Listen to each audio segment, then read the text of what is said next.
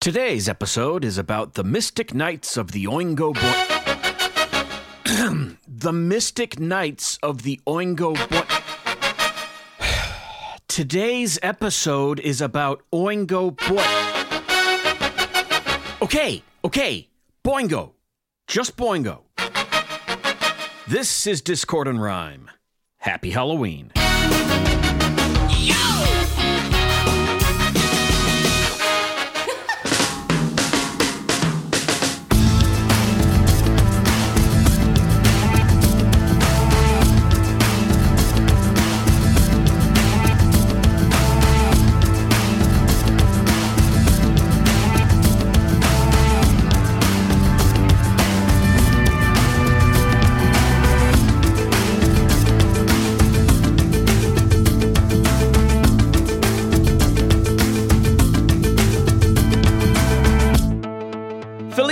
los Muertos y bienvenidos a Discord and Rhyme, a podcast where we discuss our favorite albums song by song. Roll call Mike DeFabio. Amanda Rodgers. Rich Bunnell. And returning special guest, Libby Cudmore. Welcome back, Libby. I, I think this guest appearance puts you in the Five Timers Club. Ooh, You're the was- Tom Hanks of this podcast. I do have a vintage typewriter.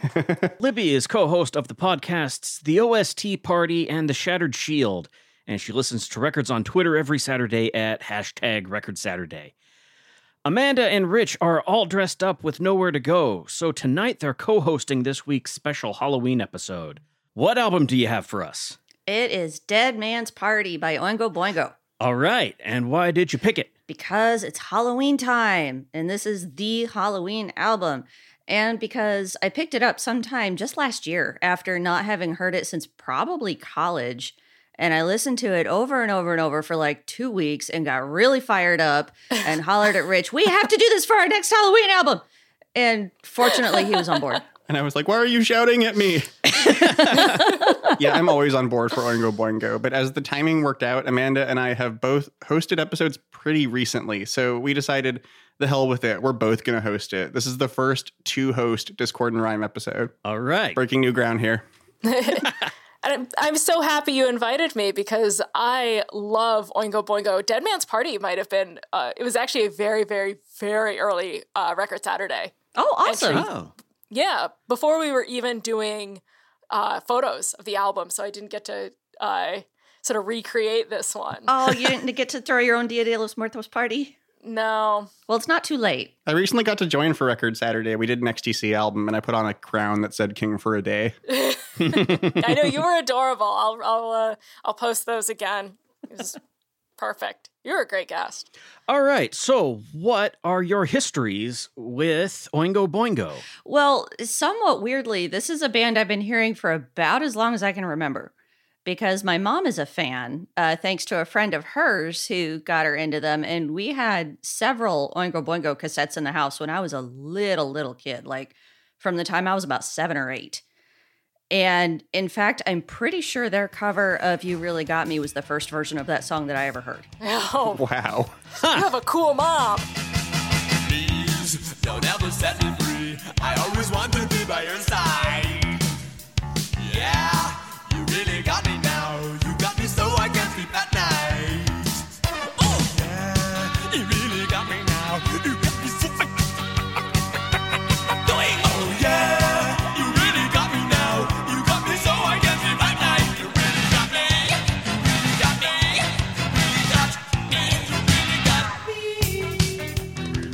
Like I can remember hearing the Kinks recording of the song on the radio and thinking this doesn't sound right. What's going on? so uh, they're they're a band that my whole family liked, and almost no one else we knew had even heard of them, which always kind of bummed me out a little bit because there was nobody I could talk about Oingo Boingo with. So I'm just I'm so revved up that there are three of you that I could talk about Oingo Boingo with. And I remember my brother and I would get really excited when we heard Weird Science on the radio because it meant other people were getting to hear our cool weird band. so it was it was really great. And so then uh, when we got the internet at home finally in like 1997, uh, the first MP3 I downloaded was Take Me Home by Phil Collins. And the second Yes. one was Dead Man's Party. And keep in mind that this was dial up internet in 1997, and each of those songs took like a week and a half. Like 1200 baud. Amazing. This was dedication. So I listened to them a lot through about my college years. And then Oingo Boingo just kind of fell out of the rotation for a long time until just a few years back. But now I'm back in and it is great. Amanda, I love your dedication to both Oingo Boingo and Phil Collins. Like, and especially like as a young woman, because I swear, like you and I are we're soulmates. We are. Same, it's amazing. Same thing. Thank God for Twitter. And as for me and the music of Danny Elfman and Oingo Boingo, well, if, if we're being completely honest, there's one Danny Elfman composition that I've heard hundreds more times than anything else he's ever written.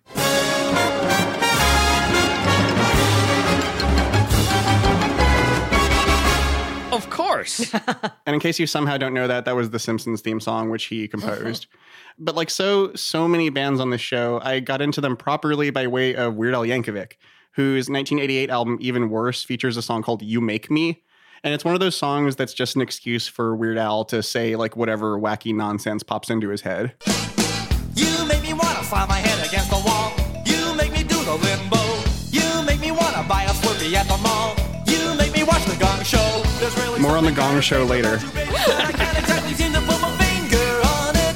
You make me, you make me, you make me. That's what you do to me. You After doing a little digging online, I found out that the song You Make Me was meant to sound like this band called Oingo Boingo. And my reaction was, there's a whole band that sounds like You Make Me. I need to listen to this band immediately. All right, Libby, how about you? So, like Rich, I sort of come to Oingo Boingo through Danny Elfman's soundtrack work, only in my case, it's uh, the music of Tim Burton and specifically the Nightmare Before Christmas soundtrack, which I was obsessed with from probably age 13 to, I don't know, what am I, 38? Like, absolutely head over heels obsessed with that movie forever. What's this? What's this? There's color everywhere. What's this? There's white things in the air. What's this? I can't believe my eyes. I must be dreaming. Wake up, Jack. This isn't fair. What's this? What's this? What's this? There's something very wrong. What's this? There's people singing songs. What's this? The streets are lined with little creatures laughing. Everybody seems so happy. Have I possibly gone daffy? What is this? What's this? And also his scores to Beetlejuice, uh, to Edward Scissorhands. I actually walked down the aisle at my wedding to the ice dance from Edward Scissorhands because I'm hardcore. and I was also a goth in high school, but I wasn't super into like what was considered goth music at the time. So Marilyn Manson, Rob Zombie, really wasn't. Still kind of am not. But my father, who really has just such a wonderful musical background. Of course, uh, got me into Steely Dan. He was a big fan of uh, Rodney Dangerfield in the film Back to School. And so he bought me a copy of Dead Man's Party and said, I think you'd like this band. And he was right. Well, as for me, I'm actually th- this might surprise some of you. I'm I'm kind of the doofus noob here with uh with Oingo Boingo. I've heard I've I've known about them for a long time. Uh, but they're a band that for whatever reason I just never got around to seriously investigating. I'll, I'll name three reasons why that's ridiculous. One is that they're called Oingo Boingo. Like what why wouldn't I like a band with that name? The second is that I've always liked Danny Elfman soundtracks. I mean, what what kind of human being are you if you don't love Breakfast Machine? No kind at all is Yeah. is what I say. Amen. And that, that's from Pee Wee's Big Adventure, right? Yes. Yes.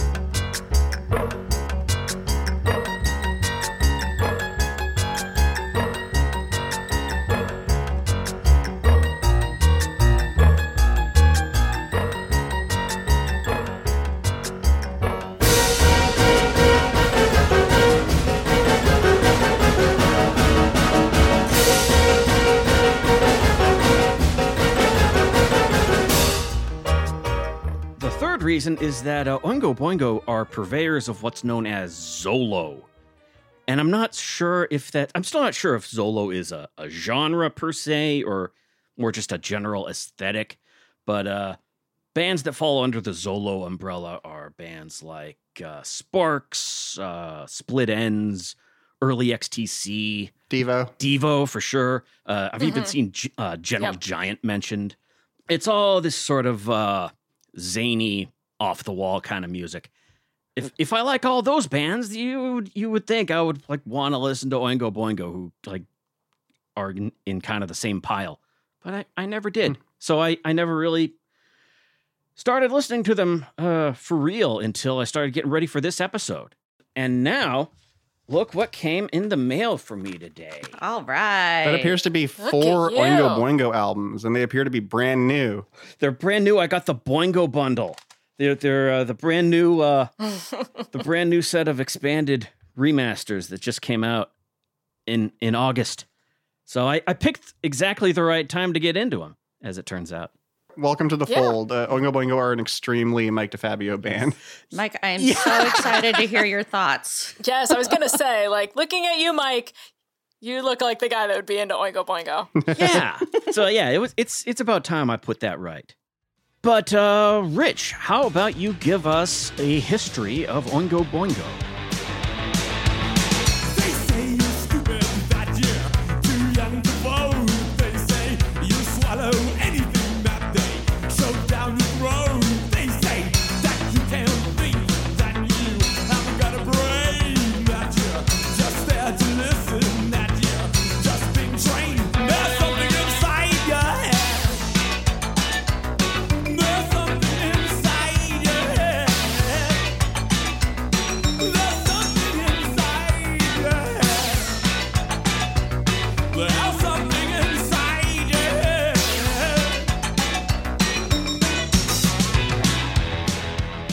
Today, the name Oingo Boingo is most closely associated with Danny Elfman, but their story actually starts with his older brother, Richard. And as an older brother named Richard, I approve of that. so in 1970, Richard Elfman lived in Paris and he worked as a percussionist with the Grand Magic Circus. And he leveraged his influence there to get Danny hired as a violinist.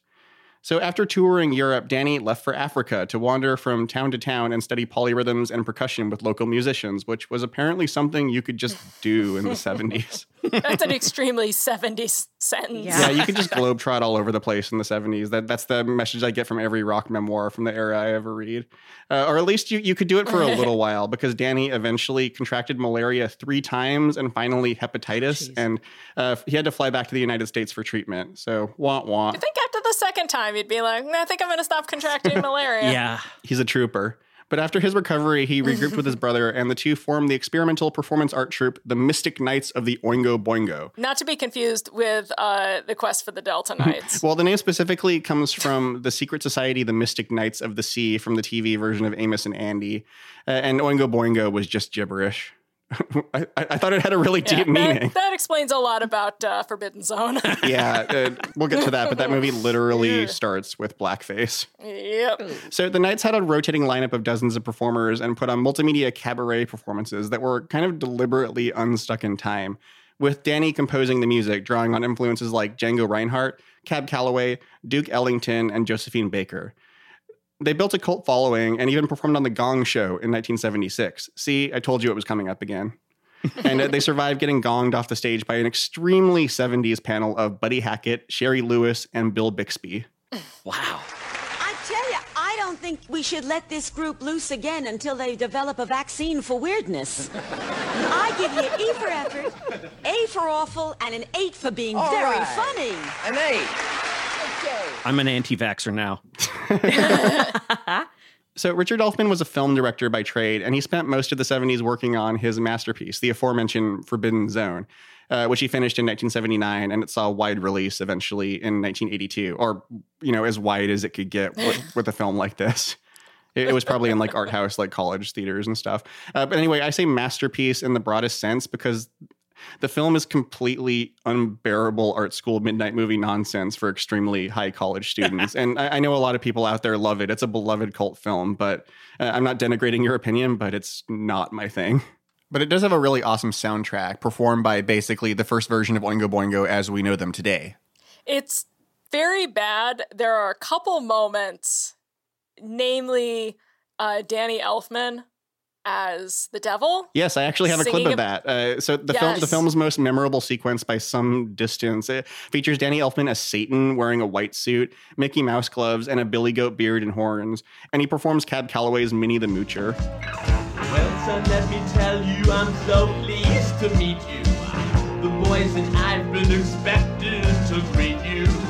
As guest of honor in the house of the dead.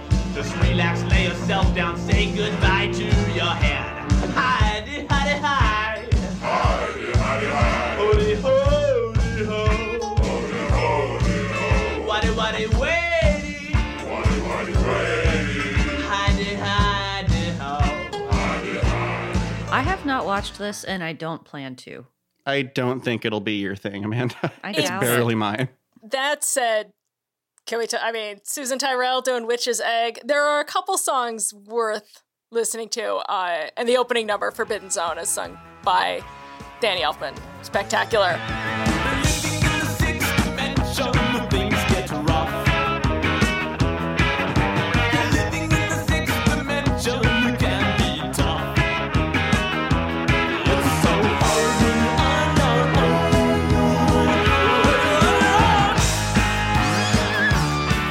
The movie features a great soundtrack by the Mystic Knights, including the title theme, which plays over the closing credits. Like the, the music is great, and that sets the stage for the next phase of Oingo Boingo's career. At this point, Danny split off from the troupe and rebooted the project, dropping Mystic Knights from their name and going on as an eight piece new wave band named Oingo Boingo. They released a self titled EP in 1980 and their full length debut LP, Only a Lad, in 1981. So, Only a Lad is a very entertaining album, but it, uh, by today's standards, it has kind of an edgelord streak. Like with Danny Elfman serving as equal opportunity offender, it features a punk rock song about how great capitalism is, a Queen style pocket symphony about masturbation, and the infamous Little Girls, a song about how pedophiles are people too. The album got some attention on Los Angeles radio with the title track, which is a satirical anthem about sociopaths that ends with Danny giving a full throated call for capital punishment.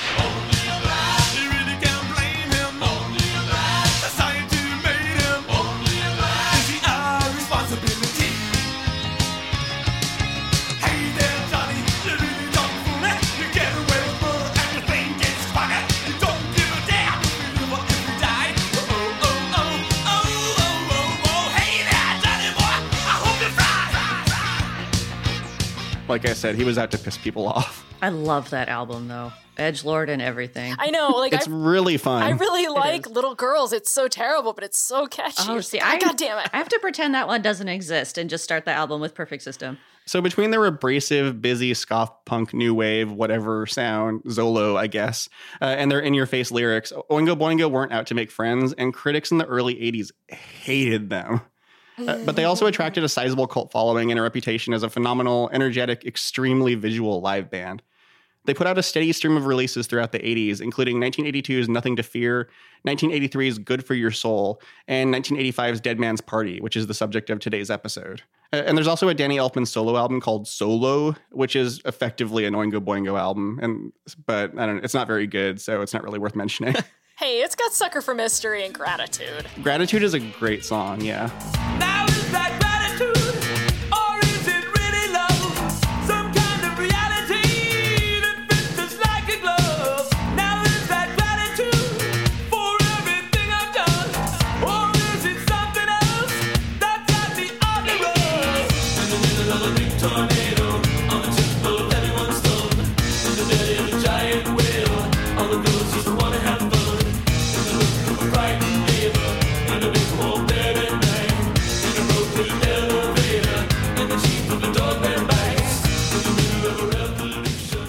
And before we start, I, I didn't do a run through of Oingo Boingo's changing lineup, Mystic Knights or otherwise, because if I if I named every single band member, we'd be here all night. There were dozens of people in the in the Mystic Knights over the years. It was a total revolving door. Uh, but the lineup for this album consists of Elfman, guitarist Steve Bartek, percussionist Johnny Vatos Hernandez, bassist John Avila, keyboardist Mike Bacich, and the three man horn section of Sam Sluggo Phipps on tenor saxophone, Leon Schneiderman on alto and baritone saxophone, and Dale Turner on trumpet and trombone. Supposedly, Dale Turner has a house around here. My husband's barber uh, has cut his hair. What I love about the horn section is if you watch their if you watch their music videos, all of the other band members like change with the times, but like the three horn section members are kind of stuck in time. Like they're they're, they're a constant. They always look the same. Horn section dudes always do. yeah, That's true. but that's Oingo Boingo. Let's get this party started. All right. Well, before we start the party, if you'd like to sign up for a monthly donation and support the ongoing production of Discord and Rhyme, head over to patreon.com slash discordpod. If you sign up, you'll get some fun perks, including more than 20 exclusive bonus episodes. For those of you who want more of the weird stuff, Will and I just talked about A Chance to Cut is a Chance to Cure, Matmos's concept album about medical technology. At least three times weirder than any Zolo album I can think of. Oh my it's god. a strange one. Yeah. If you have any questions or feedback about the show, you can find us on Twitter at DiscordPod, and you can also shoot us an email at discordpod at gmail.com. Also, if you're listening to us on Apple Podcasts, it would help the show get recommended to other Apple users if you left us a rating or review. And if you're not on Apple, spread the word any way you can. We're a small, independent podcast, and word of mouth is one of the primary ways for us to draw in new listeners. So, with that, let's start the album off with track one Just Another Day.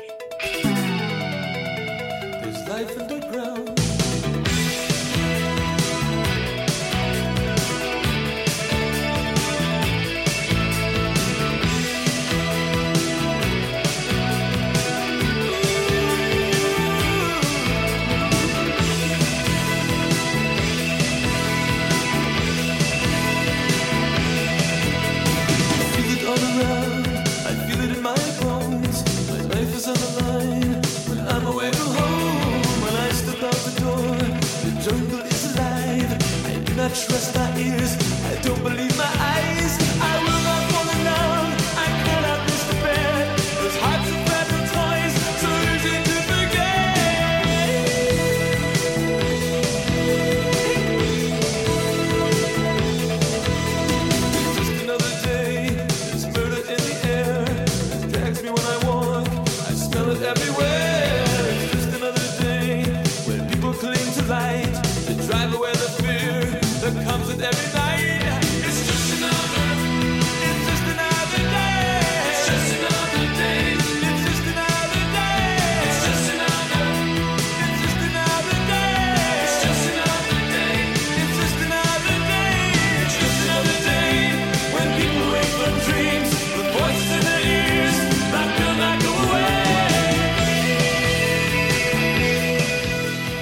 What an amazing song. This is one that I've always liked, but as I've been prepping for this episode, I've loved it more and more and more and more every time I hear it. The first thing you notice about it, at least if you're like me and kind of skipped straight from Only a Lad to Dead Man's Party when you were first getting into the band, is that Danny Elfman is actually singing now instead of sort of yelping in tune the way he did before, and he's good at it. And the, Yeah. the next thing you notice, again, if you're like me and have listened to Dark at the End of the Tunnel a lot, is that they reused that same opening for the song Skin. There it is. Yeah, another great song. Oh, I love that one. Uh, and what even is that? That's a marimba, right? That's a marimba. Well, in this song, I think it's some kind of synth or synth marimba. I think we can all safely assume that it's probably a skeleton. Well, obviously. That's a rib But it's a skeleton right? meant to sound Oh, like yeah. a marimba. Of course it is. I figured it was some sort of synthesizer riff because it's way too regular. It is. It sounds programmed. yeah. Uh, but yeah, the song is extremely tense and spooky, like a lot of the best Boingo Boingo songs are. And they've let go of that edge lord act that they had going on in the early albums. So now we just get this very pure expression of existential dread. and El- Elfman's voice has matured quite a bit as well, along with his songwriting. And I get the feeling he was just a more confident singer by this time. And he's a very idiosyncratic vocalist. I don't think I've ever heard anyone else quite like him. And all those quirks are still around, but there's a more powerful voice to back them up now. And then he soars up into that falsetto. That's the kind of detail that really makes the song great. Yeah, he really leans into that operatic oh, style Oh, he's so on this good album. at it. Now, I do tend to dock points for songs where the chorus is just the same line four times. Like, I don't dislike them all on principle, but it does mean usually the rest of the song has to be pretty great to make up for it. But not only is that the case mm-hmm. here, but lucky for me, the song has two choruses.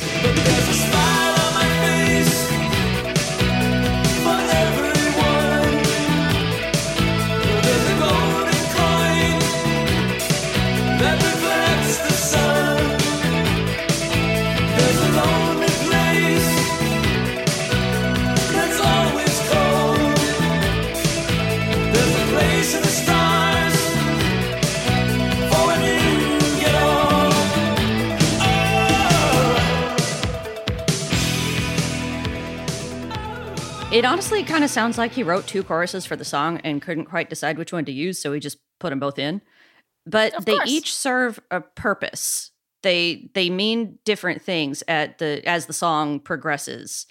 So it works out really well. And that second one, when did Synchronicity come out? 83. 83. 83. Yeah, Do you guys already remember off the top of your heads? 83. Okay, this was in 1985. And that second chorus reminds me a lot of King of Pain. Hmm. I can hear that, yeah. There's a king on a throne with his eyes torn out. There's a skeleton looking for a shadow of doubt, et cetera, et cetera. It's it's the same kind of format, and I love King of Pain. So I don't I don't know if it's deliberate, but I like that a lot.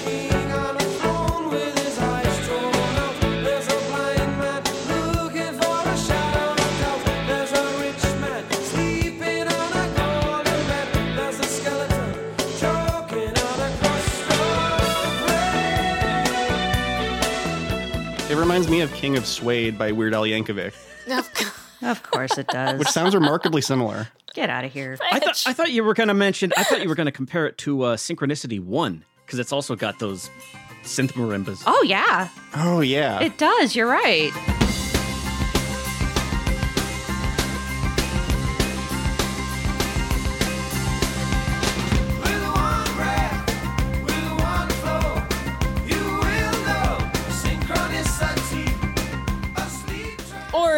Synchronicity II, which is anti capitalism and has a monster. Yeah. Yeah. and is also very tense. It just sounds like the entire Synchronicity album, including Mother.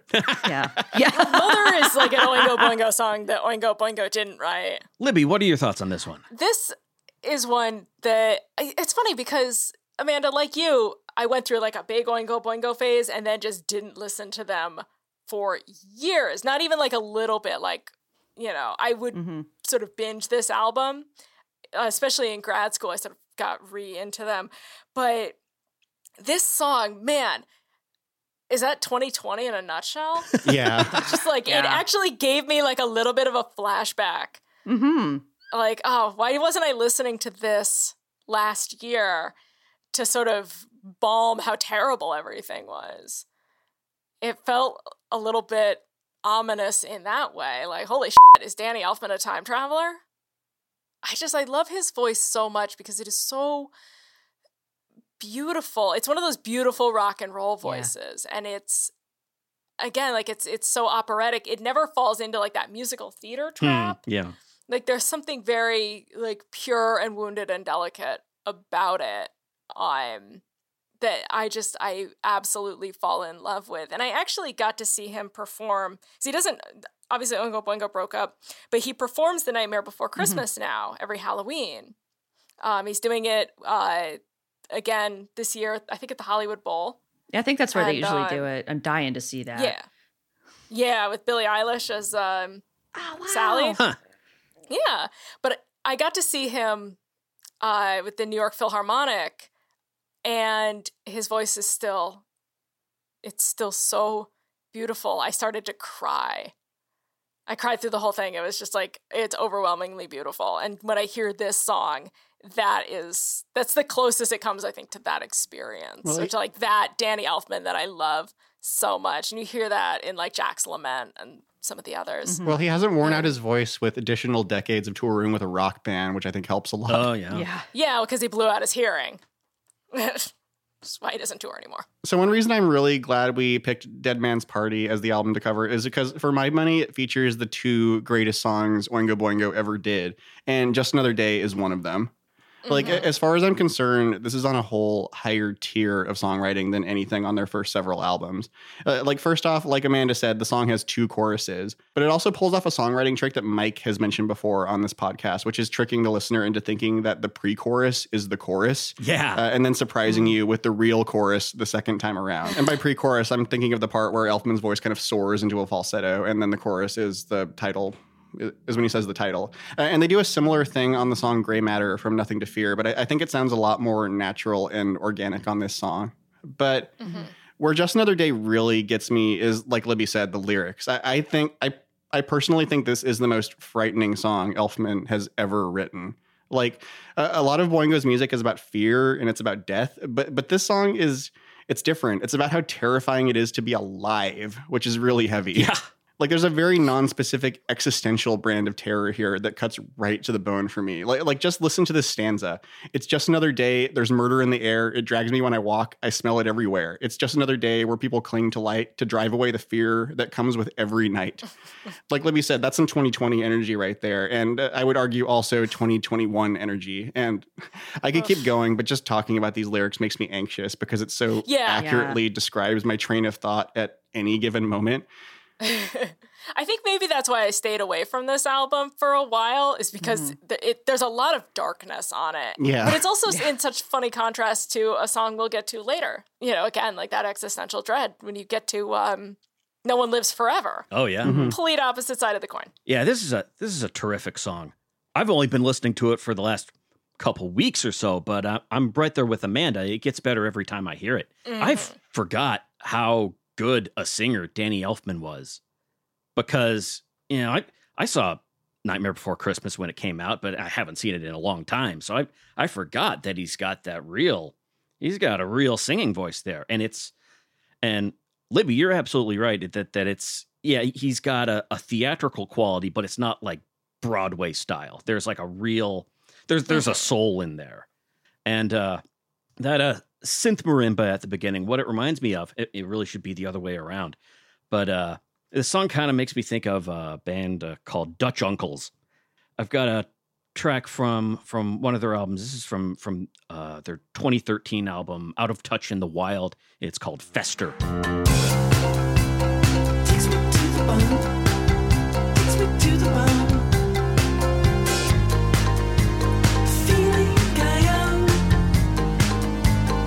Yeah. I love a marimba. I just, I absolutely, because again, because it's the music of skeletons. That's what skeletons listen to.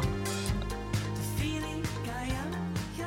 Can't believe I'm the only one dancing over here. You guys dance when you hear the music. And this is a dance party, this album. This is yeah. Get it together. I think it's another kind of party too, right, Mike? It is. It's not just any kind of party. It's a dead man's party. Who could ask for more?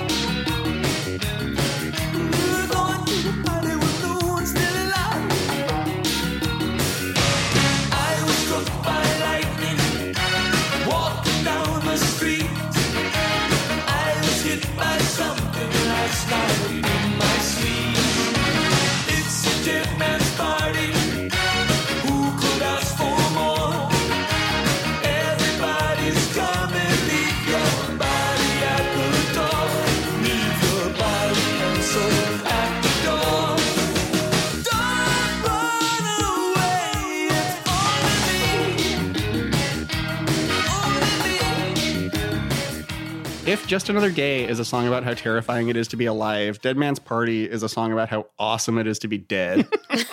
the music video for the song and the album cover were inspired by the Mexican holiday Dia de los Muertos, or the Day of the Dead. And I have to admit that most of my knowledge of the Day of the Dead comes from the movie Coco and the video games Grim Fandango and Guacamelee. But my limited understanding is that death is treated as a cause for joyful celebration rather than mourning, and something that coexists with life. It- It's a holiday oh. associated with vibrant colors instead of funereal gray, and that's definitely the vibe I get from Dead Man's Party. Absolutely. Mm-hmm. So we'll get to Oingo Boingo's biggest chart hit later on in the album, but this is their signature song, the track that captures the essence of the band, and I never ever get tired of hearing it. It- It's a Halloween party staple, and it has a vibrant party rock atmosphere while just slightly throwing you off. I had to confirm this with Amanda, who's better at music theory than I am, but uh, the time signature for this song is mostly in 4 4, but they'll occasionally throw in a measure of 2 4 at the in my sleep and at the door parts, so you can't so you can't dance to it without jerking around just a little bit. It's just unsettling enough. So there are actually two widely circulated versions of this song. The one I would always hear on the radio as a teenager is a live in the studio version from their 1988 album Boingo Alive. It's mostly identical, except that it's slightly more energetic and it opens with a dramatic build instead of starting on a dime.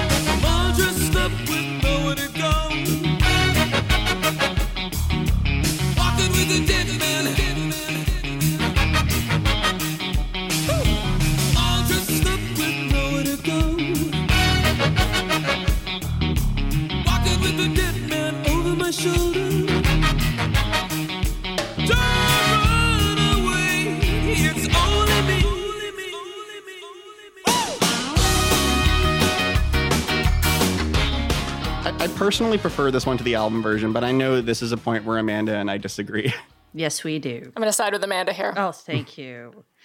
Yeah, Yeah, I, no. I, I guess I can see your point about the buildup, but to me, it feels like they jump straight into the variations on the theme before we know what we're actually varying. Mm-hmm. Mm-hmm. So I That's a good. I- that's a good way to put it. I think it kind of throws you off. And I I really prefer starting with the guitar hook rather than the horn hook. And the percussion, I think, in that re-recording got really toned down and it's all just kind of smoothed mm. out. It take takes off all the edge that I like about the original. I like the intro on that version because it feels really cinematic. Like I, I mentioned back in the mm. Daft Punk episode that I hosted, that their compositions became a lot more dramatic once they started doing film scores, and that's mm. how I feel about this intro. It's like Elfman giving you like a little sneak preview of snippets that you're going to hear in their proper context later on in the song. Uh, have any of you seen the the Battlestar Galactica TV show? No. No. Cri- crickets. Well, after the opening title theme, it does this thing where it shows you like a supercut of like moments from the episode that you're about to see. Uh, and some people loved it, and a lot of people hated it because they thought that they were being given spoilers. I'm one of the people in the former camp because I thought that it like they wouldn't show you anything that they didn't want you to see, and it was cool to see it recontextualized later. And that's kind of how I feel about this intro. I do like that the horns are bigger in in the live version. There's a little more energy there, but I'm gonna have to go with the uh, uh, the recorded version. And absolutely, this is a Halloween party staple. I'm really big on music for Halloween parties because I really like having people dance. And I hate when you go to a Halloween party and they're not playing Halloween music. Mm-hmm. Like there's Yeah. so much. And like I'm sorry if you don't play Dead Man's Party at your Halloween party, you've screwed up. You've ruined it. yeah. You're like It's you're so not even celebrating Halloween. Yeah. Don't bother. Best Halloween But, party um, I ever went to. The hostess was playing a mix that her dad had made, and the first song on it was Hell's Bells. And the second song was Dead Man's Party. And this was the year my husband and I dressed up as Sid Vicious and Nancy Spungen. And we Love heard it. the second song and we were like, this is going to be a fun night. And it was. Yeah. Yeah. no, I always, I always, always, always play this. Um, I think this was probably the first one that I really like heard. Um, and of course, it was in Back to School, and they play the song Yes. live in in Back to School. Yeah, they play it at a I'm- house party, which means that the music video is filled with a bunch of incongruous clips of Rodney Dangerfield. which is like awesome, but also, mm. and it's not it's not a Halloween party if I'm remembering correctly. No, I don't. I don't, I don't. It's been a while since I've seen Back to School, and I don't think I've seen it start to finish, and I don't think I ever will. But uh, I, I just remember them playing at a house Back party. to School is great, Okay, I'll I'll put it on the list. but yeah, this is it's so fun and vibrant, and I do I I I think especially in a year like this where there has been so much stuff and so much awfulness, I, it is kind of a reminder to celebrate the lives that have gone on. And that's very hard in these times, but sometimes you need that reminder. One of my favorite Halloween costumes came from a lyric in this song. I'll send you guys a photo, but um I I called it the ferryman's wife and it was the uh the line I've got my best suit and my tie, a shiny silver dollar on either eye and I bought makeup that will probably come back to kill me, but this beautiful silver makeup and painted these silver mm. dollars over my eyes and wore like this beautiful corset that made my boobs look so good. You have no idea, guys. They look so good. And this long black dress and these skeleton gloves, and it just it was an like such a weird, very oingo boingo kind of costume, but I was very proud of it. Sounds great. So I'll send pictures. But yeah, that it was directly inspired by this. But then I had to explain to everybody like I'm a lyric in a Danny Elfman song. I don't know how to explain how much I love Dead Man's Party. Well, I guess I already did. I spent a week and a half downloading it in MP3 form on a dial-up connection because that was a week well spent. We had the CD, but that was back when you had to download special software to rip a CD into MP3s, and it was easier to just download the song off of an MIRC channel. Um, the album version of this is well over six minutes long with lengthy instrumental passages, and every single second of it is well earned. There are at least three distinct hooks in here. All of them are excellent and they all deserve to be fully explored. So I love that they went ahead and let this song be as big as it needs to be, but no bigger. Because I think if it had gotten inflated anymore, it might have just collapsed in on itself. As it is, Like a big old souffle. Exactly. It's perfect.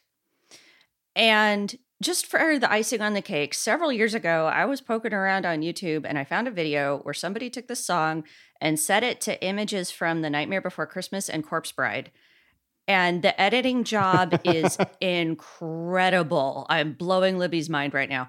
Libby has a Um, beaming smile on her face. So it, I also went as the Corpse Bride one year. Oh, Danny nice. Elfman's like in, in my whole blood. Uh, so yeah, they made it look like Jack Skellington is singing the song. I mean, I can't imagine how many hours of work went into this, but I want that video playing on a giant projector screen as people arrive at my funeral. it is spectacular. Mike, I want to know what you think of this one. Oh, this is a this is a bona fide Halloween classic, and uh, this is it's uh, one of the few Oingo Boingo songs that I was familiar with before uh, I started preparing for this episode, and it was it was the the re-recording, the Boingo Alive version that I I was familiar with. Uh, so I was very surprised to to discover that that horn hook.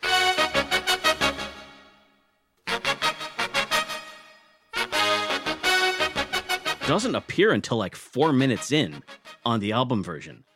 I like that. I like that they make you wait for it. Up until that point, the the main instrumental hook of the song is that little snaky guitar line that I love so much. Yeah. Um, so I'm I'm sorry, Rich. It's it's uh it's three against one here. I prefer I prefer the album version. I, I did frame this as a battle. yeah. it's uh I do think the the Boingo Alive version makes sense as like a a concert opener Mhm. because Yeah. I can imagine I can imagine the house lights going down, the stage is all dark, and then you hear da, da, da, da, da, da, da, and the And audience everybody goes loses crazy. their damn minds. Yeah. hmm Yeah. and yeah, if any any Halloween party you go to that doesn't have this on the playlist is one that you need to leave. And it needs to be like early on. Yeah. Because I always divide Yeah. my Halloween mixes when I used to make them on CDs. There was like intro music. So that'd be like some Chris Vrenna from the uh, the soundtrack to American McGee's Alice, maybe like um, Little Nightmare Before Christmas. It always like you knew dancing was about to start because I play Masquerade from Phantom of the Oh, nice. And then it went like I think it might have gone directly into Dead Man's Party. All right, let's move on to track three. This is Heard Somebody Cry.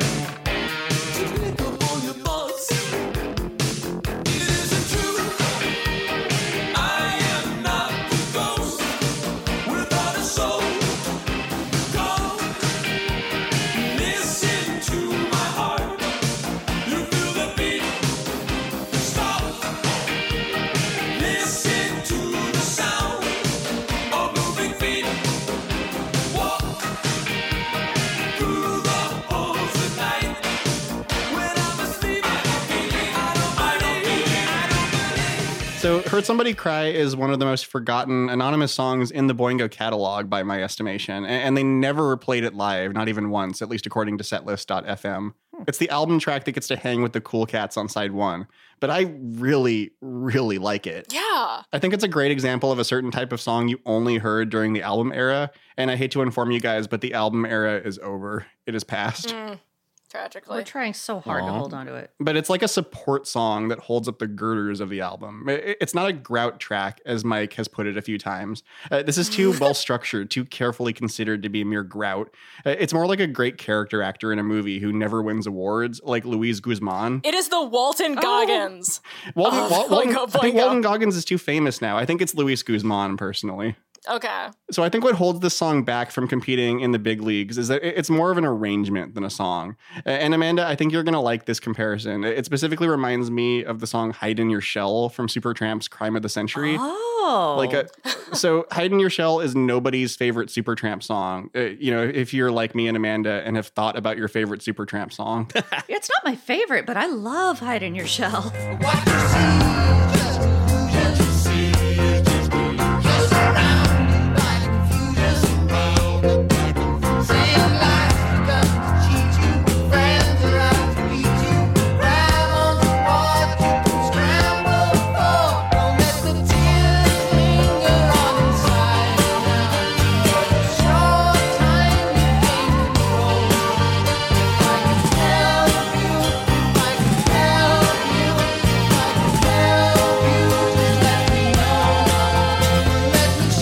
Also a rare Oingo Boingo guitar solo in the middle of the song from Steve Bartek.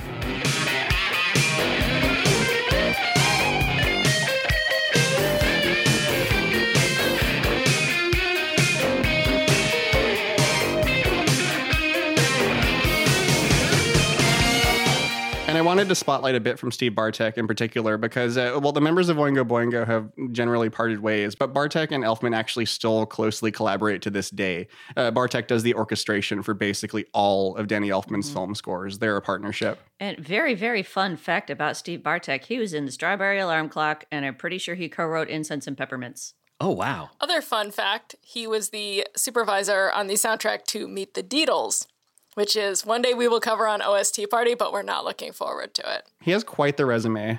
He's still working steadily to this day. Steve Bartek is a G. what really elevates this one for me because I think I understand that coming off of just another day with its beautiful operatic vocals and then just the rockin' party that is Dead Man's Party, this one feels very commercial. This sounds hmm. like a song that you would hear on the radio until it hits the chorus. And then it's got that that Elfman vocal style where it's it's too pretty for radio in a way. And he he elevates it from there. And i his voice is really sexy. There's something so sensual about it. Mm-hmm. And i think this track really really celebrates that I'm glad there's so much love for Danny Elfman, the vocalist, in this episode because uh, no one ever talks about him, his vocals, and they're great. that- Yeah. That's crazy because I, I like what Libby said earlier about him being theatrical, but not like Broadway musical theater was right on because he is very theatrical, but in unbearable avant garde performance art style. Only he's got the skill and the talent and the chops to back that up. So he just sounds really cool instead of pretentious and awful. he's like if josh groban and david byrne had a baby You know, you know I have kind of thought I wanna hear that meet cute. I've kind of thought he sounds a little like a cross between Ric Ocasek and Tom Petty. Huh. that works too The other uh, point I wanted to make about this song is the continuation of exploring the theme we've already established of life versus death. Because, you know, we start off with living is terrifying, and then being dead is great. And then this one is like, hang on, and am I really dead? That can't be right. like, it just like trying to come to terms with that and being in denial. I mean, I might be wrong about what the song is about, but that's how I read it. And I think it's a really nifty continuation of that theme, which is not done. Yeah, I, I like this one. This is it's it's. Uh, I agree with Rich. It's a really good album track. It's a good track three. Uh, Uh, Hide in Your Shell by Supertramp is also a good track three. oh, yeah, it is. oh hey, but it's it's it's a great track three because it's it's not as hype as the first two. It doesn't get you excited the way they do, but it's once you once you get into it a little bit, it's it's really good. It's got there's a lot going on in it. I really like this. Might this this is as good a time as any to talk about how much I like how goofy the keyboards are Yeah. on this whole album. It's like you, you you listen to any you know five seconds from any song on this album, and you you think, huh, Danny Elfman was involved in this. There are keyboards from albums from the mid '80s that you hear now, and, and you say, eh, that that that doesn't sound as cool as it probably did when they recorded it. But these keyboards, I don't think they ever sounded cool. they're just they're just goofy. they're they're like they're like Pee Wee's Playhouse keyboards. I like any band that can take keyboard sounds that ridiculous and just go with them. Agreed. Yep. All right, let's move on to track four. Last song on side one. No one lives forever. That's the way I like it, baby.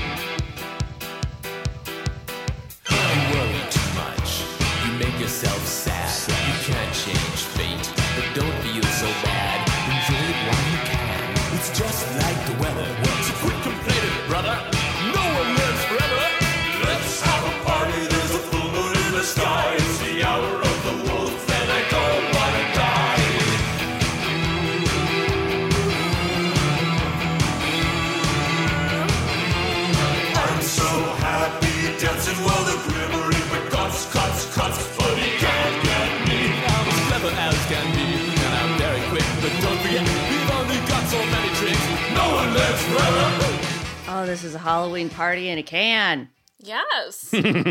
Oh my gosh. Okay.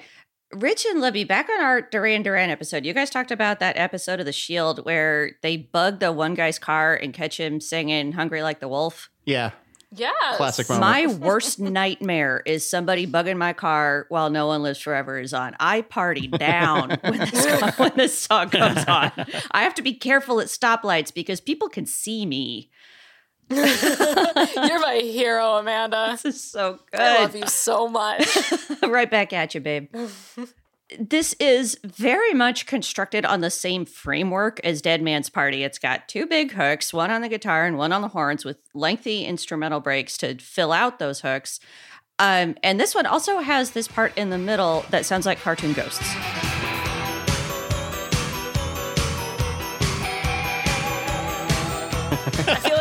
Cat should be dancing to it, that headbanging cat. Yeah, it's got some heffalumps and woozles energy. You know what it reminds me of is with the ghosts all flying upwards in the haunted mansion at Disney World. Yeah. That is my favorite thing at Disney, by the way. The Eddie Murphy film. Yes, Rich. Very I funny. just got the death stare from Amanda. And by the way, the melody in that cartoon ghost section is almost identical to the instrumental break in their cover of You Really Got Me. Because this is a band that was not afraid to reuse things if they were good. But you know, I think this song is even better than Dead Man's Party. It is very tight, very focused and purposeful, and it's super intense. Plus, this is Steve Bartek's time to shine. I just love that rattling noise he makes at the very beginning, and it it pops up again throughout the song off and on. And that riff, it might not be the most innovative guitar riff in the world, but it sounds like somebody sanding a piece of metal, and it rocks my face off. and the song is just incredibly well produced. There is a lot to it, but it sounds so clean. So all the details come through. And this really pays off if you're listening to it through good headphones. I caught a ton of really awesome details, like these demented howls in the beginning that are panned just slightly left and right, and they sound really, really spooky. And then there's the vocal overdubs that are just a little bit off the beat and make the lyrics sound even scarier than they already are. And speaking of which, this is the next twist on that lyrical theme we've been exploring this whole time because now being alive is amazing because you can spend all your time playing tricks on death until he catches up with you. So the song it starts off intense and it just builds and builds and builds and builds until the last verse where everything it has brought up to this point starts happening all at once and it leads to honestly maybe the best ending to a song I've ever heard in my life.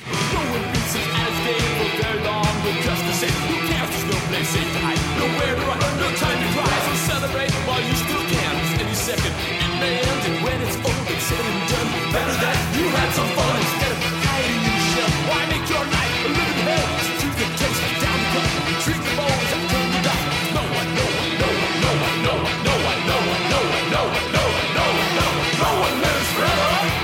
yeah, it's great. And he's rapping right there. He's busting some Yeah. rhymes. Yeah. and I highly recommend watching the performance of this song from their farewell concert. It's up on YouTube and it is incredible. Indeed. I'll be talking a little bit about live Oingo Boingo later, but you should mm-hmm. definitely watch that farewell concert. It is so good. So I mentioned that this album features the two greatest Oingo Boingo songs of all time, and this is the other one. Th- This song is unbelievable. Uh, It feels like a bridge of sorts between Danny Elfman, the new wave frontman, and Danny Elfman, the film composer. Like it, he could have literally just put this on the soundtrack to The Nightmare Before Christmas. You know, if if he wanted to scare a bunch of kids about their own mortality, which is a noble cause, I think. Uh, but Amanda has already said everything I ever could have wanted to say about this song specifically. Uh, so I have a brief bit about Elfman's film scoring career and the influences that went into it because they're pretty wild. So director Tim Burton was a big fan of Oingo Boingo in the early days, and he asked uh, Danny Elfman to write the score for his feature film Pee Wee's Big Adventure, which came out in theaters just a few months before Dead Man's Party came out. Elfman has had a very prolific career in the decades since, but to this day, it remains one of his best loved scores. Ah, yes. Yeah, this is the best one.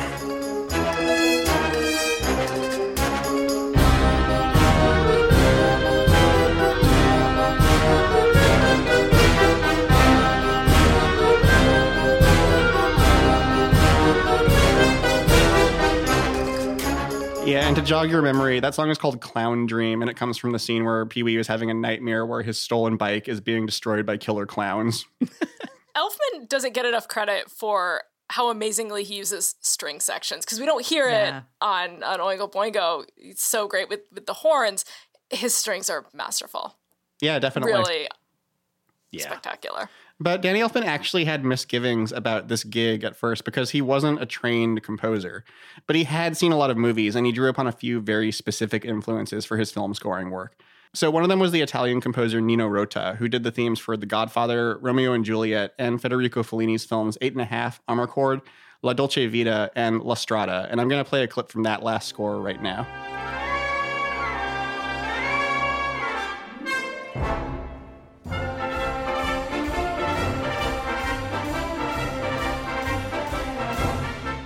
That started off as a night on Bald Mountain and then turned into the circus. This just seems like something Danny Elfman would do. Exactly.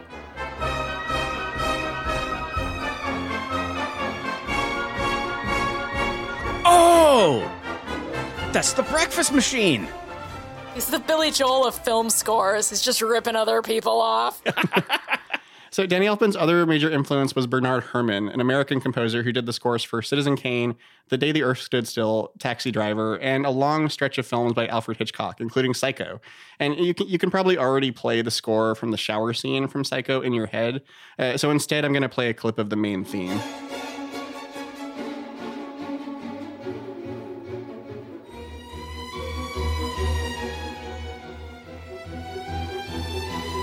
That is very scary.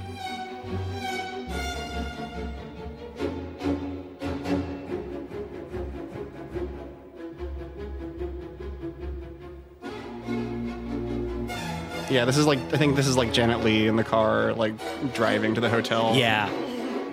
But yeah, and Libby was saying earlier that like Danny Elfman is really good with string sections, and that the Psycho score is famous for being strings only. So I, I can imagine Elfman just like sitting and listening to it over and over and over again. But what I'm trying to illustrate here is that you can hear how these influences fed into Danny Elfman's film scoring career, but uh, a lot of that same influence went into Oingo Boingo.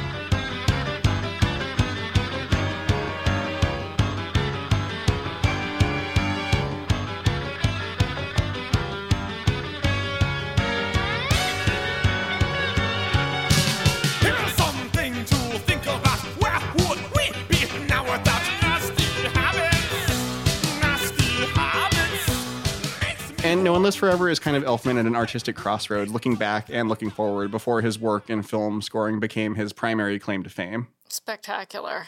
This rules. Yes, it does. If you're going to make me think about my ever looming mortality and also that of my dog, you better make me want to dance while you're doing it. And this one does that. This is so, I mean, that riff, like like Amanda mentioned, it, it's not a, a super complicated riff, but it's so effective. And I've been racking my brain trying to think of where I've heard something very similar to that, and I can't think of one. It just, it sounds like it should be, you know, a Metallica riff or, or Ministry or something, and it just it accidentally wound up in an Oingo Boingo song, played like you're at the circus. I also want to mention that this was used uh, very well in the cinematic masterpiece Texas Chainsaw Massacre 2. Uh, Starring near the Oscar beginning. winner Renee Zellweger? Is she in that? I believe so. I think I heard that. Oh. Unless there was a Texas Chainsaw Massacre 3. But I've I've only seen the the the opening, you know, seven minutes or so, um, while I was researching this song, and uh, it's it it plays while these these two guys get chainsawed while driving across a, a very long bridge, uh, w- and they're simultaneously uh, on the air at a local radio station, who I I guess don't have the necessary technology to hang up the phone um, and and this song plays throughout. It, I I we will have to put a, a link to it in the show notes because I I can't adequately explain how completely ridiculous it is. There was a Texas Chainsaw Massacre 3, and that was the one that starred Renee Zellweger. Aha. there you go. I'm very smart. You are. Thanks, internet. Um, thanks, cell phone. Again, this album is terrifyingly current. Yeah. Because it's important sometimes to adapt a stoic mindset and to think that no, no one lives forever. And I think we all thought, like, yeah, we'll be able to go to nightclubs and see our friends and hug our grandmas for the rest of our lives. Nope. No, 2020 took all that away. So why hide? No one lives forever. We have, and that's not in a like anti mask, uh, you know, go out and lick doorknobs kind of way, but it is a call to action that we need to just simply enjoy the days we have because we do not know how long they last. So do not waste what precious days you have upon this earth. They end all too soon. And the vocal in this song is the closest to what you hear on The Nightmare Before Christmas. This is a very Jack hmm. Skellington vocal part, especially the verse about the dog when he goes 10 short years. That's it's perfectly Jack Skellington. And this is the song where my daughter, who is 11, she recognized the voice because she is a well brought up child and we watch The Nightmare Before Christmas every year. And she said, Where do I know this from? I said, It's Danny Elfman. He did the Nightmare Before Christmas movie. And then she got really mad that this song is not in the movie. I haven't seen the movie in a really long time. I saw it as a kid, uh, and I remember going to like the. So I went with a. I went to a laser show with my dad. That I went to a lot of laser shows with my dad. Actually, he was a laser show kind of dad. Uh, and That it- explains a lot about you. Yeah, it is kind of synesthesia in a way. But one of the nights was devoted to songs kids like, and uh, one of them was "What's This" from The Nightmare Before Christmas. And by then, I'd gotten into Oingo Boingo, and I had like a head exploding moment of like, "That's Danny Elfman! oh my god!" The Nightmare Before Christmas is great, but you have to not think about it because if you really look at it, the message is don't try anything new, it will end badly. it's kind of the undercurrent of that film. And you'll traumatize a lot of people along the way. All right. Let's move on then to the first track on side two of the LP. This is Stay. And this time, Mike, I don't have a supercut of other songs named Stay. You're safe. Thank God. Space. Sorry. Big, isn't it? It, it was a reflex.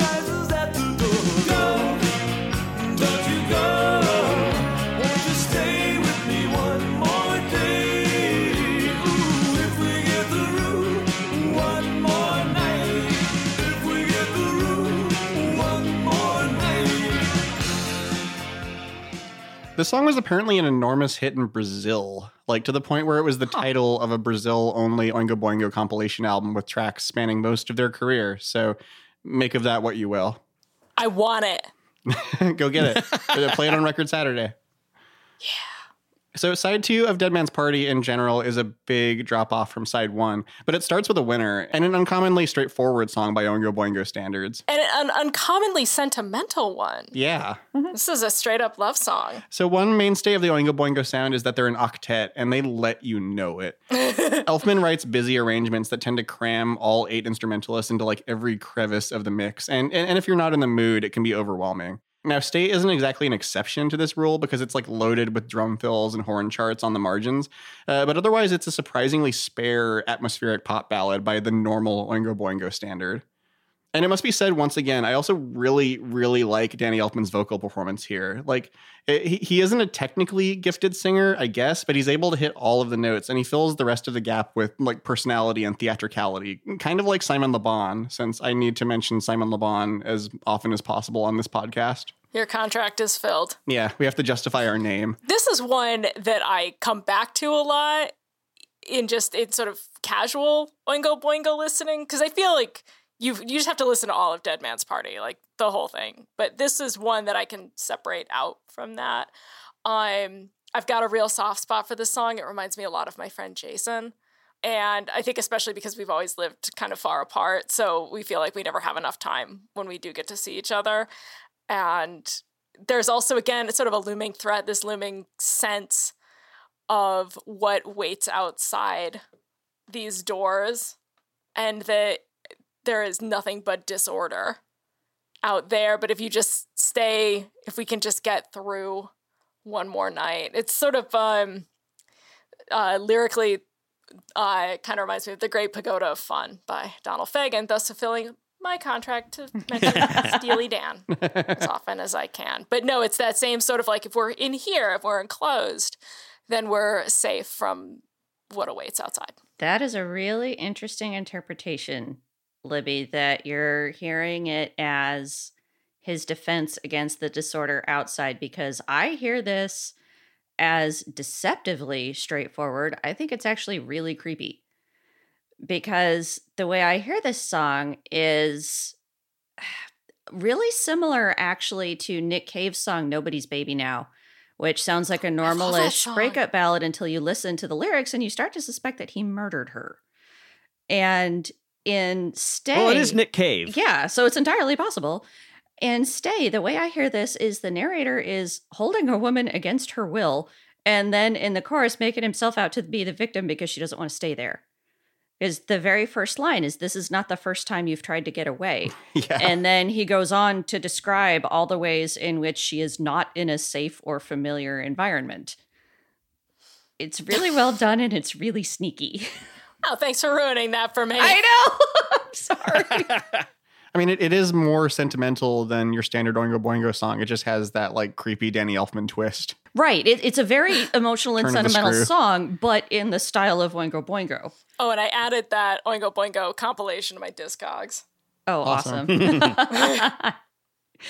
and talking about Danny Elfman singing again, which we've done a lot because he has such a remarkable singing voice. I was reading recently a lot about how vocal interpretation is vitally important to any given song. And so Danny Elfman might not be able to pull off, say, Moon River, but on the other hand, I'd like to hear Dean Martin try to sing Stay without making a fool of himself. This is him at his most vulnerable. I think he lets his his vocals be a little more muted, a little gentler. Um, you know, he's not trying to belt it. Um, and he's not as mournful. There's a little bit of that, but it's not as heavy as, say, just another day. Yeah. Hmm. And finally, I noticed that this song has a lot more Spotify streams than most of the other tracks on the album. So I looked it up and discovered that it was in Donnie Darko.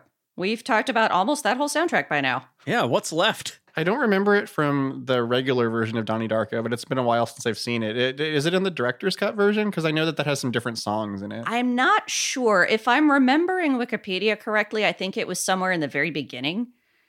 But I've only seen Donnie Darko once and it's been a while. Yeah, I, I like this one. It's uh like as you've all mentioned, uh, Danny Elfman's vocal performance is, is really, really good.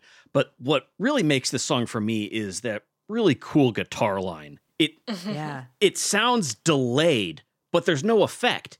He's just playing it like that. And I, that's I've never heard anybody do that before. I think I think Steve Bartek is a really interesting guitar player. Mhm. He only he only gets that one big solo on this album, I think, but uh he he he doesn't really come to the come to the front all that much, but he's always doing something interesting. Yeah, he strikes me as a really critical utility player for Oingo Boingo. Yeah. Yeah, he's always filling in the cracks with with cool little, little details. All right. Well, I guess it's time to move on to everybody's favorite stretch of the album, beginning with track 6, Fool's Paradise.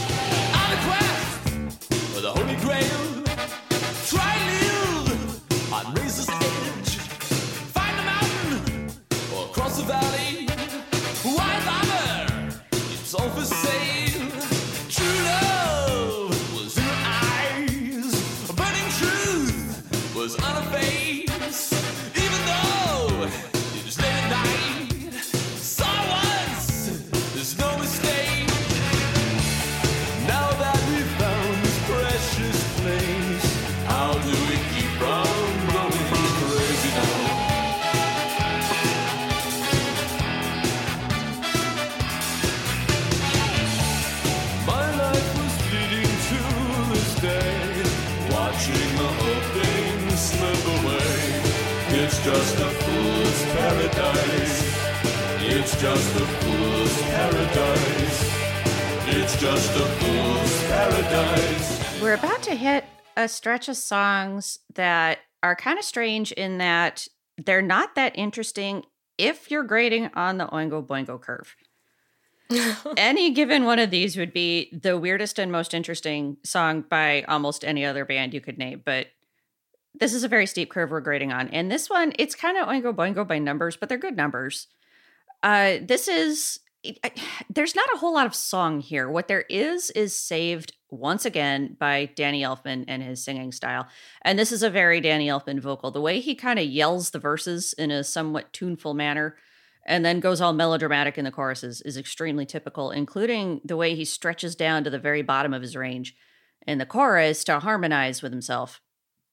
And there's, I'm sorry, there's just not a whole lot to this. I like it, Yeah. but it's just, it's a fine Oingo Boingo song. Yeah, it's a fun enough song, but it feels like the kind of song bands like would play live that can just kind of go on unobtrusively in the background for as long as it needs to while the lead singer introduces all of the band members. Yeah. and when you're Oingo Boingo, you have a lot of band members to introduce. So yeah, that uh, needs to go on for a while. though they didn't play the song live very much either, as far as I can tell. Yeah, this is like if you get like Chinese food from your favorite place and it's so good, and then the next day you microwave it, but you don't microwave it all the way through. Like it's still good, but it's not quite there. I'm a big fan of cold Chinese food, but I'm weird. This is the B sides. I heard somebody cry.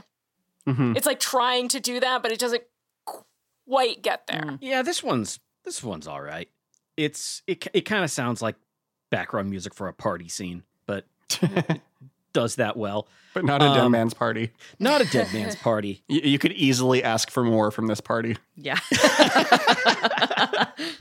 Uh, we ran out of those red cups.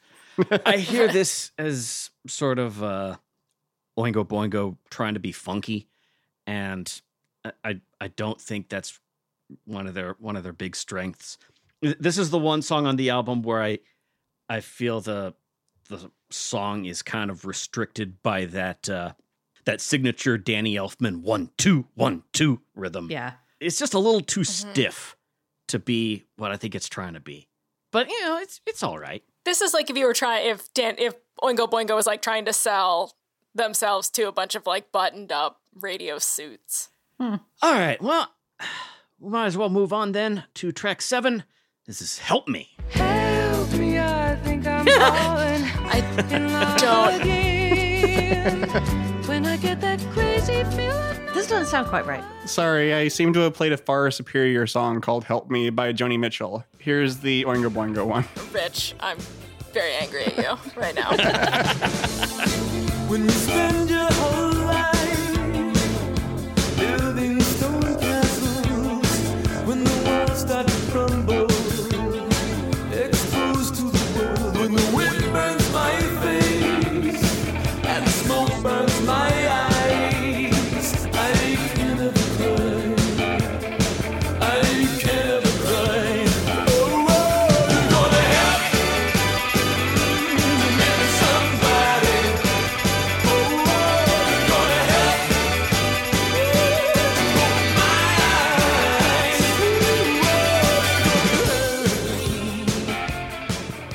Like much of side two. There isn't really much going on with "Help Me," Th- though. I like the way it switches from a minor key to a major key for the chorus. So, am I reading that right there? I, I play these kind of things by ear. I don't Yeah, really think so. know theory very well. Yeah. that's what it sounds like to me. Yeah, Uh, but it's sprightly and energetic enough that it became a staple of their live shows for the rest of their career. So I figured this is as good a chance as any to talk about the band as a live act.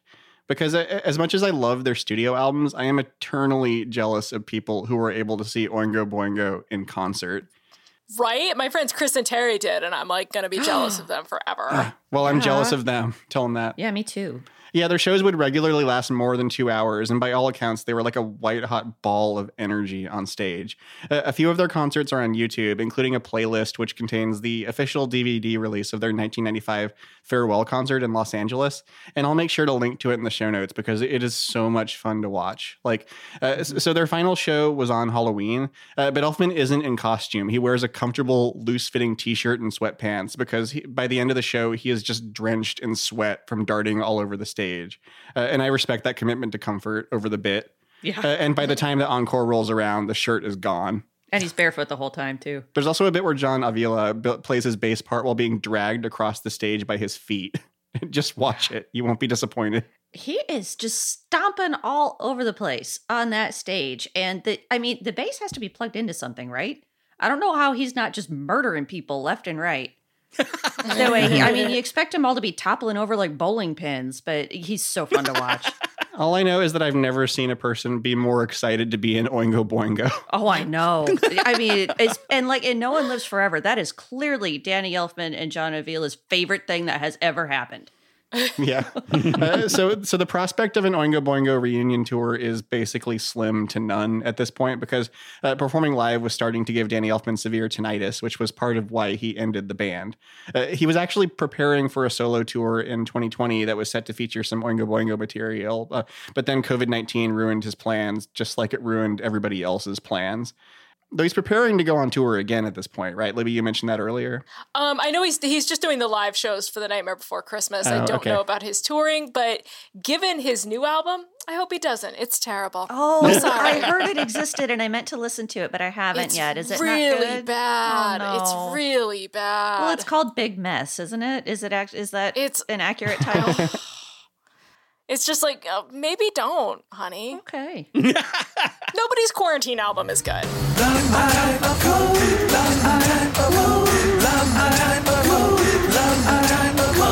And help me, it's a song. what do you think? I love I love this one. Oh, well, I- stump for it. I don't. The chorus throws me, but again, it's got the you know the really the fancy Danny Elfman singing, all of the vibrato uh, and the falsetto. The second verse is the horniest line on the album. Uh, you know the whole like I've been thirsting for years. Oh, I've yeah. hungered for something. Just the touch of your flesh. It's just like ooh. I've been thirsty for years. I've been thirsty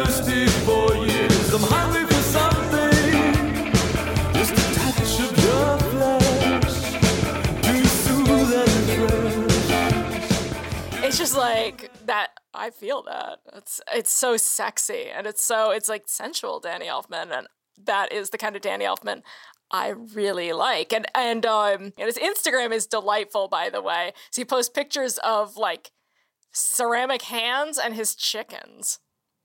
So you look at you're like yeah that seems like something danny elfman would do. Of course chickens why wouldn't he?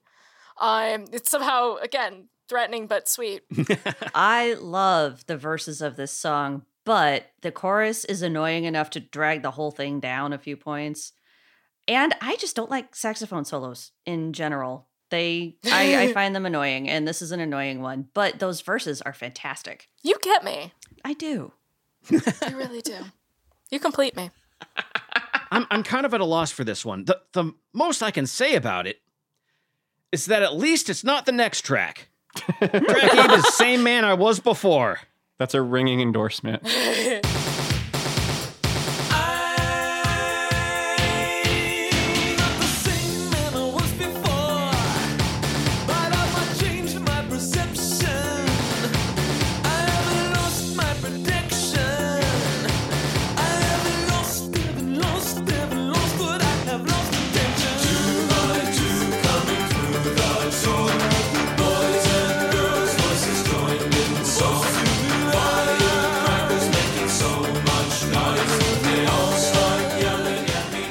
fine.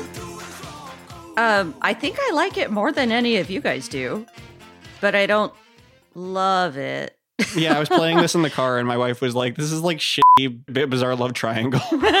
She's right. I love She her. Say hi is. for me. I will. She's great. I knew it sounded familiar. Every time I think of you, I feel a shot this was actually one of my favorite songs on the album back when I bought it, and listening to it now, I have like no idea why. It's the only song on the album I would call terrible.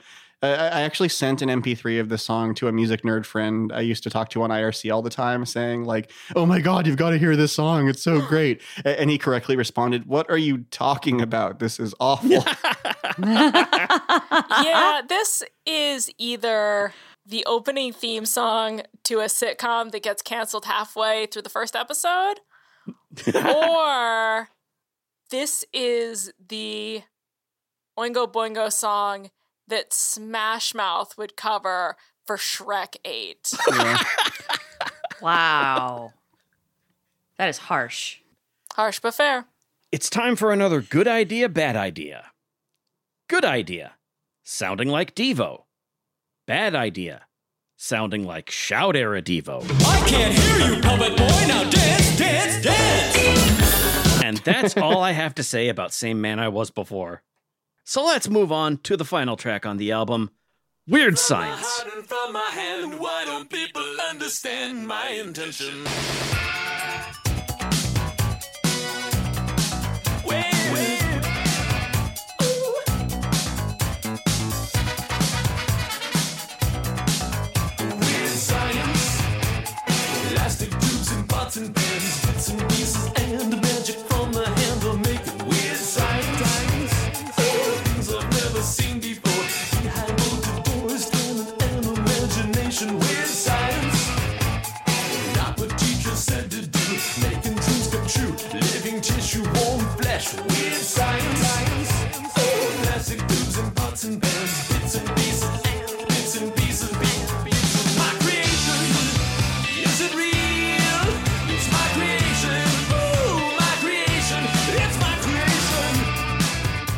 You probably know this one. It's Oingo Boingo's biggest hit, though they were never that commercially successful as a band, so it topped out at number 45 on the Hot 100. And in case you were wondering, number one that week was Oh Sheila by Ready for the World. Oh, oh Sheila, let me love you till the morning comes. We didn't deserve Oingo Boingo. The song exists in a weird place in the Oingo Boingo canon. It's the theme to the 1985 John Hughes film Weird Science, a male wish fulfillment comedy starring Anthony Michael Hall and Ilan Mitchell Smith as college students who create a virtual woman played by Kelly LeBrock. Supposedly, Anthony Michael Hall came into one of the FYEs that uh, my manager was working at and bought a ton of pornography. Just speaking of male wish fulfillment and Anthony, Mike, Anthony Michael Hall. It's a pornography store. Anthony Michael Hall was buying pornography. So I've never seen Weird Science, and at this point in my life, I can't say it's a priority. Though, uh, Amanda, you've seen it a whole bunch of times, right? Yeah, we had it on VHS when I was a kid. It's it has problems. But it also mm. has Bill Paxton turning into a giant slug slash toad creature after he whaps a bunch of people in Oh. the head with a rifle. It is a weird movie. I didn't know it had an awesome Bill Paxton scene. I might have to reconsider. It does. And yeah, you know what? It's worth watching at least once. Yeah, so after John Hughes asked Elfman to write the theme song, Elfman basically came up with the song in his head on the spot while driving home. Now, a, a lot of great art has come together in circumstances like that, like Pinball Wizard by The Who and Dancing in the Dark by Bruce Springsteen come to mind. But in this case, you can, I'm like, no, that sounds about right. You can really, really tell that this was a toss off that he just, you know, drummed in his head while driving Well, home. he also came up with the theme to Batman on a plane and kept going to the bathroom. To Oh, yeah, like, it was in an airplane bathroom. Yeah. yeah, to like think it over because he didn't have anything to write it down with. And then they played yesterday as he was deplaning, and it almost ruined like what was in his head. Yeah, we haven't even mentioned that he did the Batman theme, huh? That's probably his most famous. Yeah, it's kind of a big deal.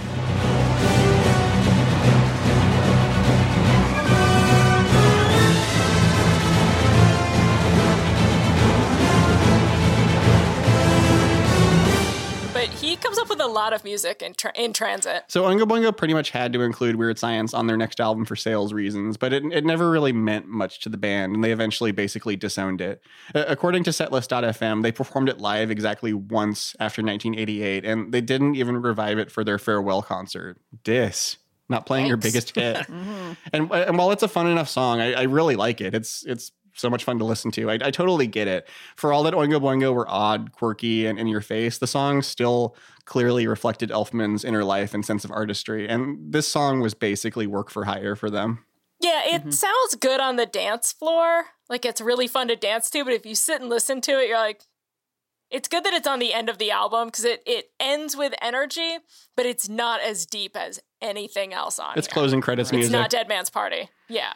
Well, once again, there is a different version of this song floating around. The album track is much different from what was released on the Weird Science soundtrack. And I think the soundtrack version is what I used to hear on the radio. And it starts off totally differently. We have a clip of it here. Science.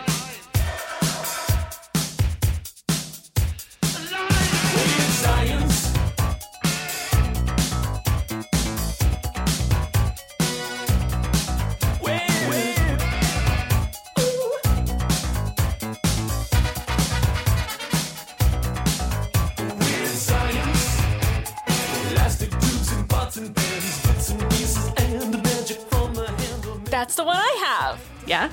Yeah, that's the one I always play at my Halloween parties.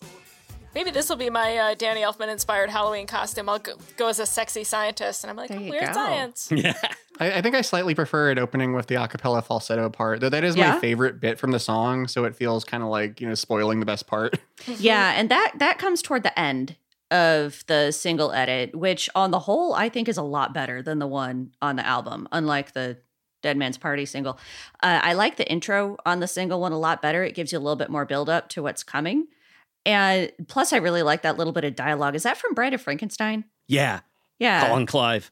Yeah, I think I think it's really cool. And again, that's in the album version, but buried way toward the end. So yeah, when the album cut starts out, it feels to me kind of like a science fiction novel that just drops you right in the middle of a battle scene, and you have to figure out what the hell's going on. The The single version introduces the characters and gives you a little bit of plot. and I think it works a lot better. And also, it's a good two two and a half minutes shorter, which is an improvement because this song is way too long. Yeah, you got to do the uh, the single version uh, on, at a party unless you're doing a ton of blow. Yeah, like the the album cut sounds like the extended dance remix. Yeah. It goes on with big cocaine energy. Yeah. I was introduced to this song by watching Rich karaoke it. oh, yeah. Oh yeah. Rich, you're delightful. We have so many karaoke stories, Mike. Man, that, that- that must be like the 10th one that's come up on this podcast. I love it. Rich, I want to do Yeah. karaoke with you. It'll have to happen. But uh yeah, this is this one's fun.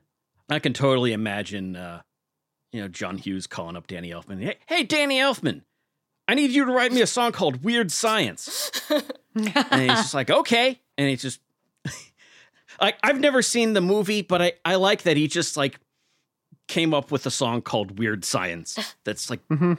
lyrically just barely tangentially related to Yeah. the plot of the movie. This is Oingo Boingo distilled to like one drop and then put in a tea or something. You've got the essence is all there. It's just yeah. weakened. Cuz it's it's everything they have. It's the horn sections and the weird lyrics. It's just it's not their highest art, but it's it's fun. Yeah, I Yeah. I agree with Amanda that it's it's much longer than it needs to be. I mean, there's there's only so much bits and pieces and bits and pieces and that you really that you really need. you start to wonder if the record's skipping. Yeah. Yeah.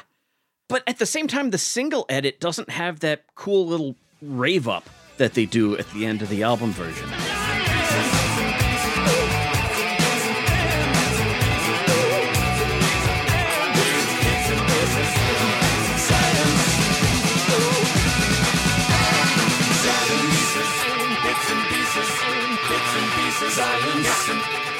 Science. Science. Got to make your own little custom single edit for this one. The Discord and rhyme edit. Yes. but it's it's a it's a fun way to end the album. Yeah. Mm-hmm. So here's here's a fun way to end the episode. What are your final thoughts on Dead Man's Party, Amanda? It does not surprise me at all that I loved this album so much when I was a little kid and that my 11 year old daughter loves it now. I think this album is great for kids because it is basically a cartoon. It's big and loud and bright and obvious and incredibly fun. And plus, there are spots where it's just scary enough to be a little thrilling. Now, I can see, I can kind of see why people who started at the beginning with Oingo Boingo would consider this a disappointment, although I think calling it a pop sellout is going way too far. But the band is still themselves. They're just a little bit more mature. There is so much here to love. And Rich, how about you? Well, Oingo Boingo sometimes get written off as like the prelude to Danny Elfman's scoring career, and I say nah to that. I I think they're one of the great unsung bands of the new wave era, Yep. and I, I hope we've made a very strong case for them in this episode, and that our millions and millions of listeners run out and buy their albums today. All right. What say you, Libby?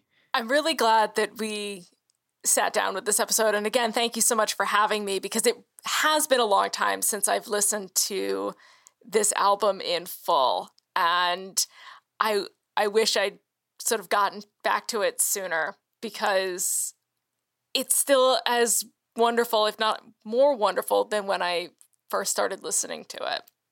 So it's really it means more to me now getting a little older. Even the tracks that aren't great are still spectacular. Yeah, it's getting into Oingo Boingo has been a, a long time coming for me, and I'm I'm glad uh, I finally had a reason to do so. I, I don't think this is gonna end up being my favorite Oingo Boingo album because of that side two lull that happens, but there's a lot here to love, and I'm I'm gonna be coming back to this one a lot. I think. yeah, it's nice and tight. So, Rich, somebody here's Dead Man's Party. They want more Oingo Boingo. What should they listen to? Well, if you want something a little more raw, weird, and jagged than Dim Man's Party, you, you've got to hear their 1982 sophomore album, Nothing to Fear. It, it's filled with interesting arrangements and catchy hooks, and the whole thing is just gleefully absurd. And I, I'm going to clip a song called Insects, which could easily pass off as like a demented outtake from the Talking Heads album, Fear of Music.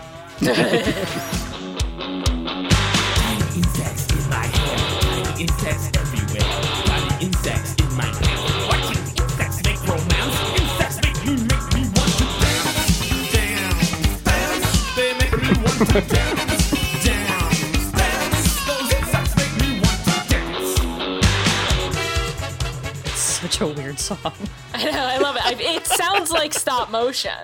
It Like does. there should be a little stop motion video to go with that.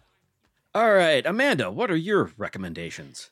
Well, Oingo Boingo is a band that really pays off if you just start at the beginning and go chronologically. To start, I haven't heard the EP, so I can't speak for that. But if you start with Only a Lad and just keep on going from there, you're going to have a really good time. But make sure you get all the way through to at least Dark at the End of the Tunnel, which came out two albums after Dead Man's Party. And the one in between isn't that great. But Dark at the End of the Tunnel is it, they've moved even further toward that radio friendly so- sound, but there's still enough freaky weirdness to keep you going.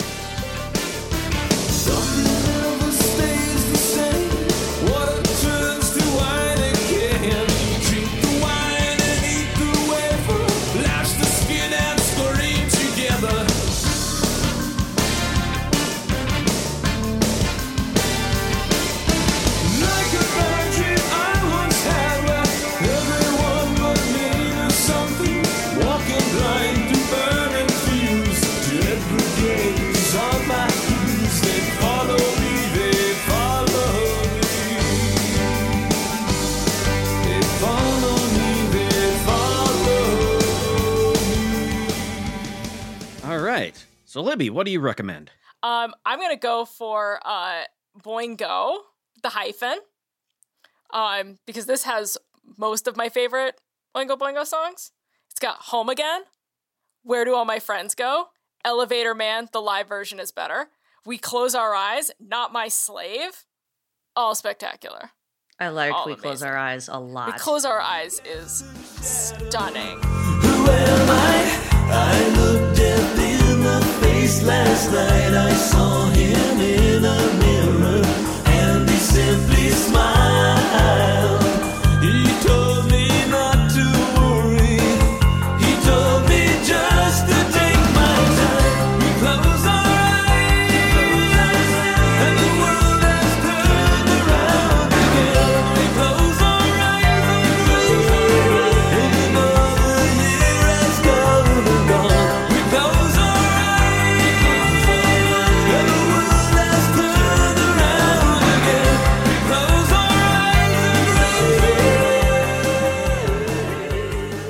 And also, that album title is Boingo with a hyphen in the middle between the I and the N. So it's boy hyphen ungo, which drives me nuts. That's not where you put a hyphen. It's very stupid.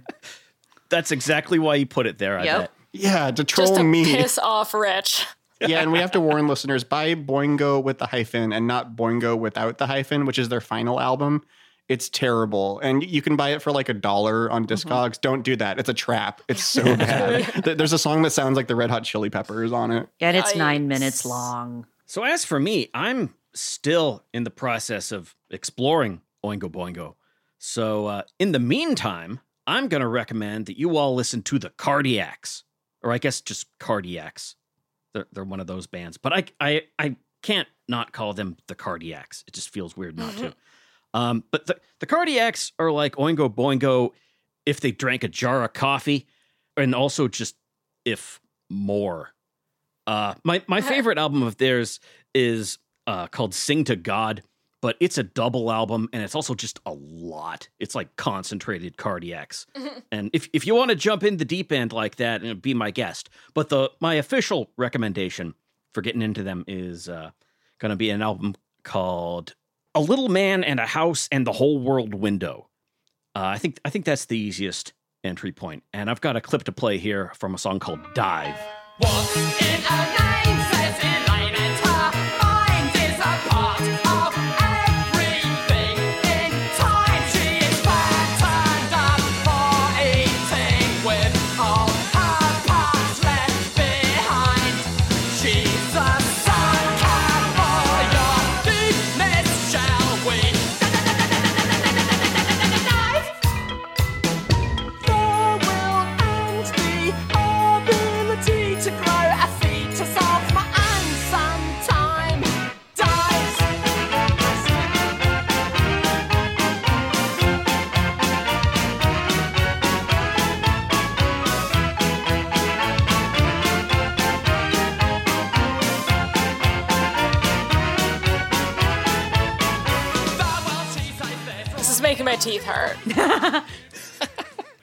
Listened to that album yesterday and really liked it a lot. It makes perfect sense as a recommendation here. Yeah, and much like U.S. critics hated Oingo Boingo, like British critics in the '80s, like they all they were all united in having this like arbitrary hatred of the Cardiacs, and uh, you know they're not for everybody, but I think they're awesome.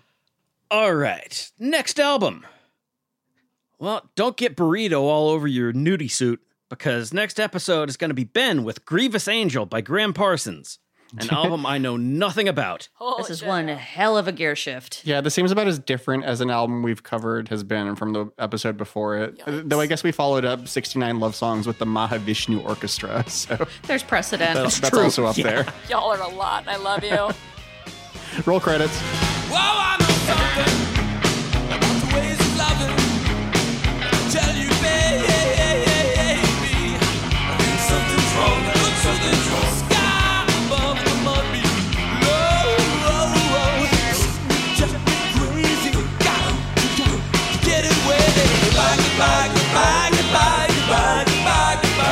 Thank you for listening to Discord and Rhyme. You can buy Dead Man's Party and other albums by Oingo Boingo at your local record store.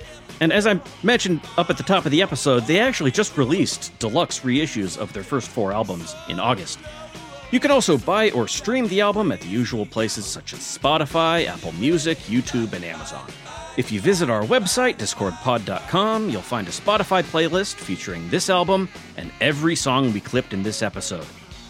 Follow Discord and Rhyme at DiscordPod on Twitter for news and updates. Editing and production is by Rich, with the exception of the intro and theme song, which were produced by me, Mike DeFabio. See you next album, and keep as cool as you can. Goodbye, goodbye, goodbye,